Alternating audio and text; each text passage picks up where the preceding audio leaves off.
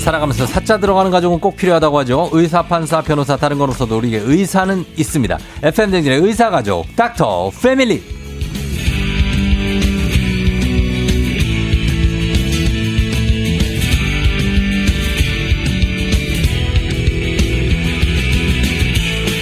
누구보다 숨소리는 거칠지만 누구보다 친절하게 피부 고민을 해결해드리는 피부과 전문의 피알람 김홍석 원장님 어서 오세요. 네, 안녕하세요. 반갑습니다. 예, 반갑습니다. 선생님이 굉장히 미식가시라고 들었는데, 네, 예, 그래도 피부를 생각해서 미식가들이지만 절대 안 드시는 음식 같은 거 있습니까? 뭐 절대까지는 아니고요. 가급적이면 좀 안 먹으려고 하는 음식은 밀가루 들어간 음식은 좀 피하려고 합니다. 그런 게 어떤 거 예를 들면 면, 빵. 아, 면빵? 네, 이런 계통의 음식은 제가 최대한 좀 안 먹으려고 하고. 면빵 빼면 먹을 게 없잖아요.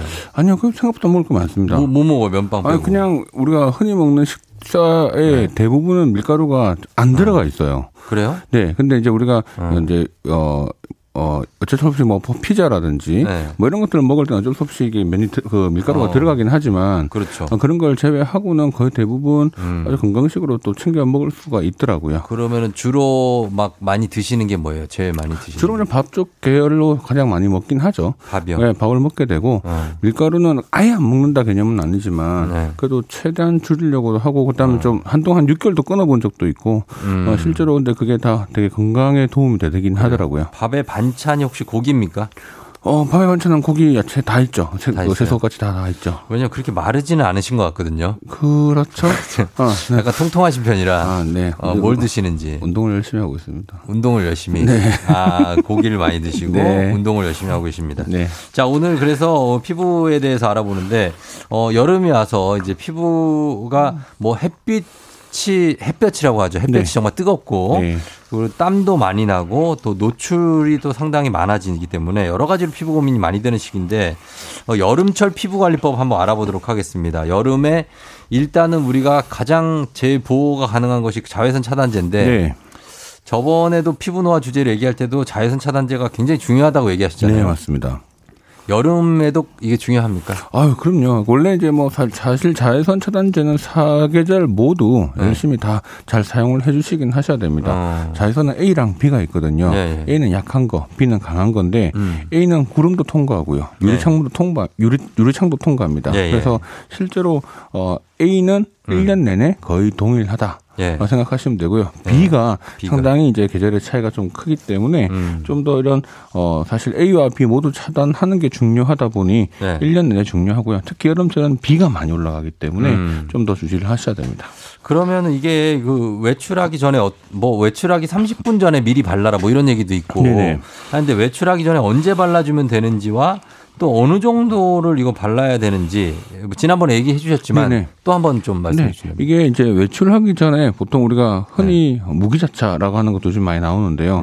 무기자차라고 하는 거는 막을 치는 거예요. 그래서 요즘에 그 제품들을 구매하실 때 그런 게 나오는데 그런 거는 그냥 바로 나가셔도 됩니다. 근데 보통 일반적으로 발림성이 좋은 자외선 차단제는 유기자차라고 해서요.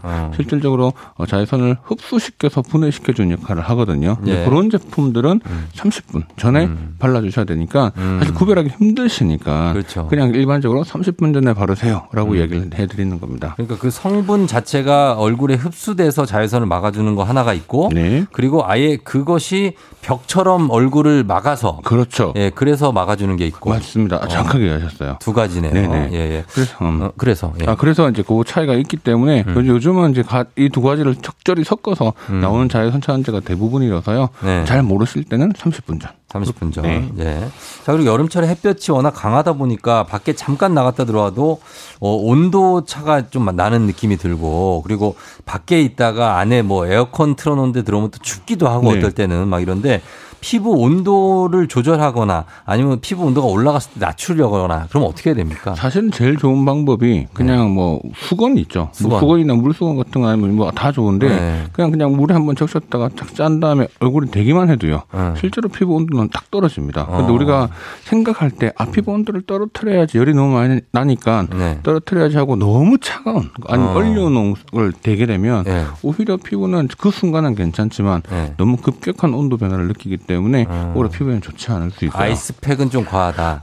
아이스팩을 만약에 하신다고 하면 뭐 수건이라든지 아니면 한 번 더 감싸서 그렇죠. 직접 온도가 닿지 않게끔 해주시는 게 좋습니다. 예예, 그렇게 해야 되고 그러면은 그냥 이렇게 수돗물을 이렇게 좀 얼굴에 좀 통통 미스트처럼 튕기는 거 그 정도도 돼요?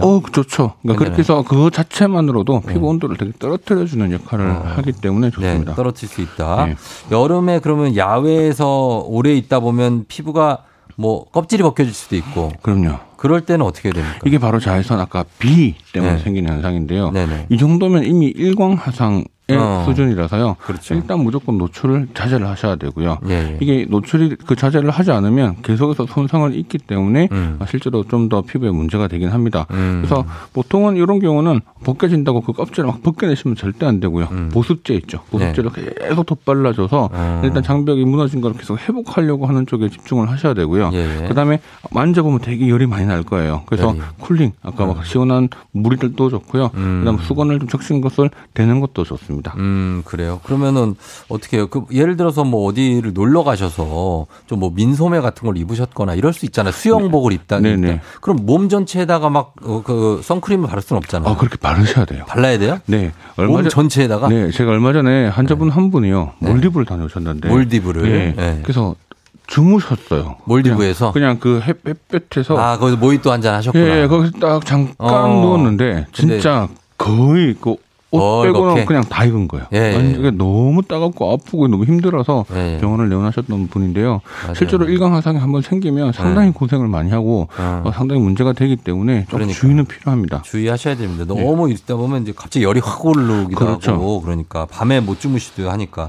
그리고 또 여름에 땀이 많이 나니까 피부가 좀 번들번들하지만 여름이 오히려 피부가 건조한 때다라고 얘기를 하거든요. 네. 예, 이유가 뭡니까? 꼭 그렇지는 않습니다. 뭐 좀 여름이나 겨울이나 보면 건조한 걸 따지면 겨울이 더 심하긴 하고요. 그렇죠. 여름은 아무래도 땀 때문에 아무래도 자주 닦는다든지 아니면 너무 더우니까 온도 변화가 심한 데 있다 보니까 실질적으로 좀 피부가 건조해질 수 있는 조건을 만들기는 하죠. 그런데 그렇죠. 더 건조하거나 그런 거는 사실 또 아니고요. 그래서 보습을 만약에 좀 하게 된다면 여름철에는 아무래도 좀 가볍게 보습을 그래도 안 하는 것보다는 좀 하시는 게 좋고 또 너무 겨울처럼 질감 높은 유분기가 많은 그런 제품을 쓰면 아무래도 답답하잖아요. 답답하죠. 그런 것들 좀 피해 주시는 게 좋습니다. 아무래도 여름이라서 이제 여름에 이제 습하니까 지금도 뭐 습도가 막 90% 정도 가잖아요. 물기를 머금고 있으면. 맞아요. 그러니까 아무래도 건조한 환경을 만들려는 우리의 움직임, 예를 들면 에어컨을 막 튼다든지. 그렇죠. 그게 더 건조하게 만드실 거예요. 그건 맞습니다. 맞죠. 네, 그래서 에어컨 바람도 직접 안 세게 하는 게 좋은데 또 그냥 공기가 차가운 거와 에어컨 바람이 직접 저한테 피부에 닿는 거랑 그건 다른 문제입니다. 어떤 게 더 나쁜 거예요? 닿는 게 정말 좋죠. 닿는 그러니까 게 그냥 아예 공기 자체가 시원해져 있는 환경에 들어가 있는 건 괜찮지만 우리가 헤어드라이기도 우리가 뜨겁잖아요. 직접 닿는 게 되게 안 좋은 것처럼 찬바람도 직접 닿게 되면 피부에는 되게 큰 영향을 미치게 되기 때문에. 멀리서. 네, 그렇죠. 예예. 그리고 찬물로 이제 세안도 하시고 뭐 손도 씻고 하는데 찬물 세안 어떻습니까? 괜찮습니다. 찬물 세안. 그런데 우리가 일반적으로는 미온수라고 하죠. 보통 미지근한 거. 약간의 너무 뜨거운 거와 너무 차가운 거는 피하고 실제로 좀 미온수를 하는 게 피부 온도를 일정하게 만들 수 있으니까 그래서 일단 가급적이면 미온수를 사용하는 게 좋긴 합니다. 한번 피부가 자극을 받아서 왜 약간 알갱이처럼 조그맣게 뭐 김이나 주근깨 같은 거 생기면 그거 한번 생기면 안 없어집니까? 그렇죠. 이건 이제 특히 이제 우리가 얼굴에도 그렇고 팔을 특히 보면 아주 잡티가 또 생기잖아요. 그건 이미 우리가 색소병변이 진행이 된 거기 때문에 그건 어떤 우리가 뭐 화장품이라든지 이런 걸로는 절대 없어지지는 않고요. 없어지고, 그런 것들은 나중에 시술이나 치료가 필요하죠. 얼굴은 이제 종류가 여러 가지가 있긴 한데 기미 같은 경우는 좀 타고나고 있는 게 좀 있어서 실제로 아주 얼굴에 마치 먹물을 흩뿌려 놓았다는 느낌이 드는 게 김이고요. 그렇죠, 그렇죠. 잡티나 주근깨는 탁탁 박혀 있는 듯한 느낌의 색소가 명확하게 분리가 돼요. 그래서 그런 것들이 이제 보통 생기게 되면 약간의 미백이라든지 항산화 제품이나 이런 걸 사용을 좀 해주시면 조금은 떨어지고 예방은 자외선 차단제가 가장 중요하고 생기면 일단 치료가 좀 필요할 수 있다. 그렇게 생각하시면 됩니다. 알겠습니다. 저희가 일단 여기서 여러분들 피부에 대한 궁금증 많으시죠? 저희한테 보내주시기 바랍니다. 문자 샵 8910으로 단문 50원, 장문 100원, 콩은 무료니까 문자 보내주시고 저희가 10분 뽑아서 선물도 드리고 문자도 받아보도록 하고 저희 음악 듣고 와서 그 질문 소화해보도록 할게요. 데이브레이크 좋다. 데이브레이크의 좋다 듣고 왔습니다. 자, 오늘은 피부과 전문의 김홍석 선생님과 함께 닥터 패밀리 여러분들 질문 받아보도록 하겠습니다. 볼게요 한번. 일단 첫 번째 질문 0829님. 초등학교 3학년인데요. 얼굴에 빨간 머리엔 눈 밑에 아시죠? 비슷하게 기미가 생겼는데 레이저 해야 될까요? 하셨습니다. 네, 이게 주근깨입니다, 보통. 빨간 머리에. 네, 주근깨죠. 그래서 이런 경우는 사실 치료가 필요합니다. 그냥 제품으로는 안 되고요. 반드시 레이저를 하시면 되는데, 할 때는 좀 좋아지지만, 안 하면 또 조금 나빠질 수 있는, 또 재발할 수 있거든요. 그래서 선크림은 꼭 잘 발라주셔야 됩니다. 아, 그래요? 기미가 있으면? 네. 이거는 이제 기미보다 주근깨가. 주근깨. 네. 예. 0525님, 여자들의 경우 메이크업 제품에 자외선 차단 기능이 어느 정도 포함되어 있거든요. 그런데도 선크림 따로 발라야 되나요? 네, 반드시 따로 바르셔야 됩니다. 이게 선크림은 선크림 효과를 보게끔 하기 위해서 충분한 양을 바르셔야 되는데, 메이크업 제품에 자외선 차단제 기능이 있다고 하더라도 많이 쓸 수가 없잖아요.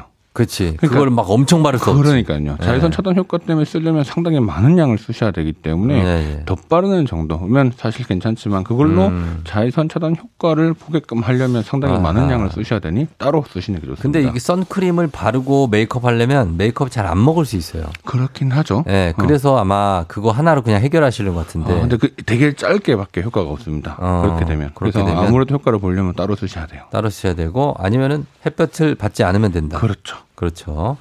그리고 연명진 씨가 질문. 선크림을 바르고 피곤하다고 세안 안 하고 자면 피부에 손상이 있을까요? 아니면 괜찮을까요? 아무래도 선크림은요. 일단 화학 성분들이 상당히 많이 들어가 있거든요.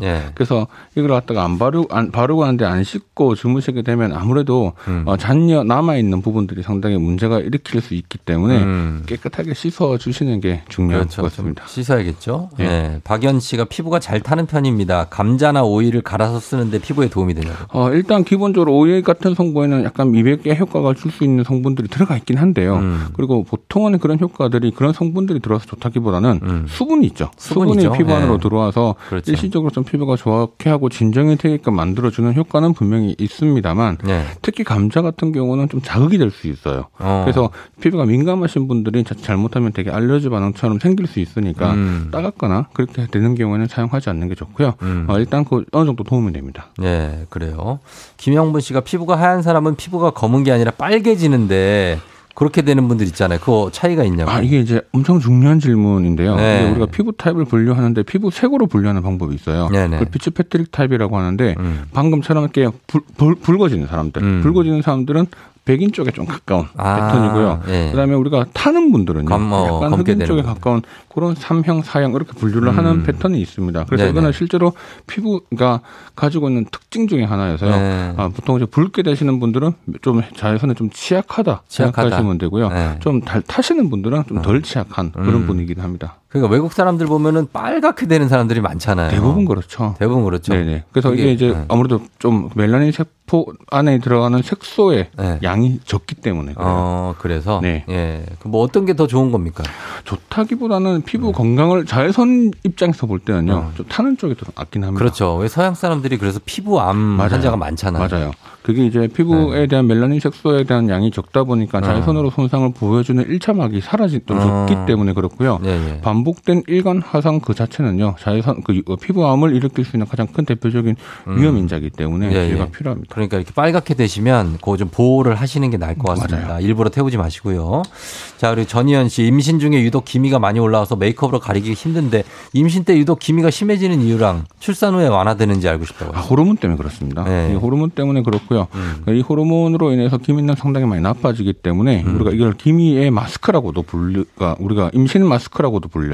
그래서 임신 중에 생기는 얼굴에 마치 마스크 같은 모양이다 해서 그렇게 기미가? 불리니까 실제로 임신이 이제 우리가 출산을 하고 나면 호르몬 변화가 다시 생기잖아요. 그것도 완화되는 경우가 많죠. 그렇겠죠. 자, 그리고 장미진 씨가 아이인데 이제 19개월 아이 뭐 이렇게 좀 아이 그냥 봐도 아이들 있잖아요. 그 아이들도 선크림 발라줘야 되냐? 그리고 바르면 씻을 때는 물로만 씻겨줘도 되냐? 요거 19개월 정도 되는 아이면 선크림을 발라주시는 게 좋긴 하고요. 보통은 이런 아기들은 우리가 잘 발림성이 좋은 그런 제품을 쓰기보다 차라리 약간 하얗게 백탁 현상이 생기는 제품을 쓰는 게 더 좋다고 여기돼 있습니다. 그래요? 그 이유는 워낙 성분 자체가 흡수가 되지 않고 피부에 막을 낚아치는 무기 자체이기 때문에 그렇고요. 실제로 엄마가 그 아기가 잘 발려져 있는지 안 발려져 있는지 확인이 가능하니까 그렇게 되고요. 아무래도 그런 것들을 선크림을 바르면 잘 안 안 지워지는 부분이 분명히 있으니까 물로만 씻기는 조금 힘들 수는 있습니다. 그렇죠. 그리고 또 약간 토시오 될까 봐 그러죠. 그렇죠. 근데 살짝은 하얗게 너무 하얗게 될까 봐. 그렇게 되면 안 돼. 그렇게 토시오 안... 분들 많잖아요. 밖에만 남자분들도 많아요. 맞아요. 뭐 골프 치러 간다든지 많죠. 근데 보통은 그 정도까지 바른 게 사실 제일 좋긴 이상적이긴 하지만 일상생활에서 우리가 그렇게 바르기 좀 힘드니까 힘들죠. 그러니까요. 아무래도 적당하게 우리가 타협을 해야 되는 부분들도 서로 무서워서 안 돼요.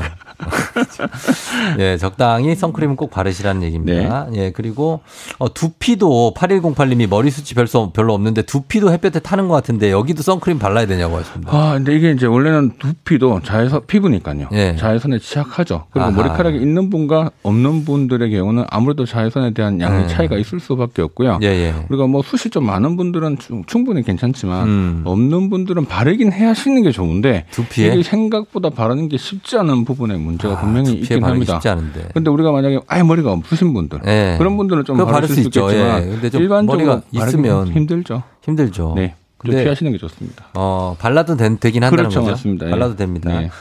점이 점점 많아진다는 분들이 꽤 많아요. 보면 6151님도 여름 되면 팔에 검은 깨만한 점이 잔뜩 난다고 하시고 겨울은 안 그러는데 점이 이렇게 나는 거 왜 그러는 겁니까? 아, 점이라고 이제 이렇게 표현하셨지만 이게 점인지 잡티인지에 대한 부분들이 좀 정확하게 구별이 좀 필요하긴 할 것 같은데요. 네. 보통 여름이 되면 생기는 거라고 하면 잡티에 좀 가까운 개념이라고 저는 느껴지고 점은 우리 얼굴에 점 생기는 거 있잖아요. 그런 것처럼 이제 완전히 점의 세포들이 새로 따로 생기는 거기 때문에 이거는 여름이나 겨울에는 상관없이 좀 생길 수 있는 부분이라서요. 조금 다른 개념이긴 합니다. 햇볕 받아서 생기는 거 아니에요? 자외선 때문에 항상 생길 수 있는 위험도 높아지죠. 네. 자외선은 항상 우리 피부에 있어서는 모든 위험인자라고 생각을 하시면 되고요. 네. 실제로 자외선 노출이 상당히 되는 부분도 하나. 두 번째는 약간의 노화. 거기서 우리가 일반적인 노화 이런 것도 같이 포함되기 때문에 실제로 자외선이 한 7, 80%를 차지하지 않을까 싶어요. 네, 알겠습니다. 자, 여기까지 듣겠습니다. 시간이 이제 다 됐고요. 자, 오늘 선물 받으실 분들 조우종의 FM 댕진 홈페이지 선곡표에 오시면 명단 올려둘게요. 자, 오늘 피부과 김홍석 원장님 오늘 감사하고 저희는 다음 시간에 또 봬요. 네, 알겠습니다. 감사합니다. 네.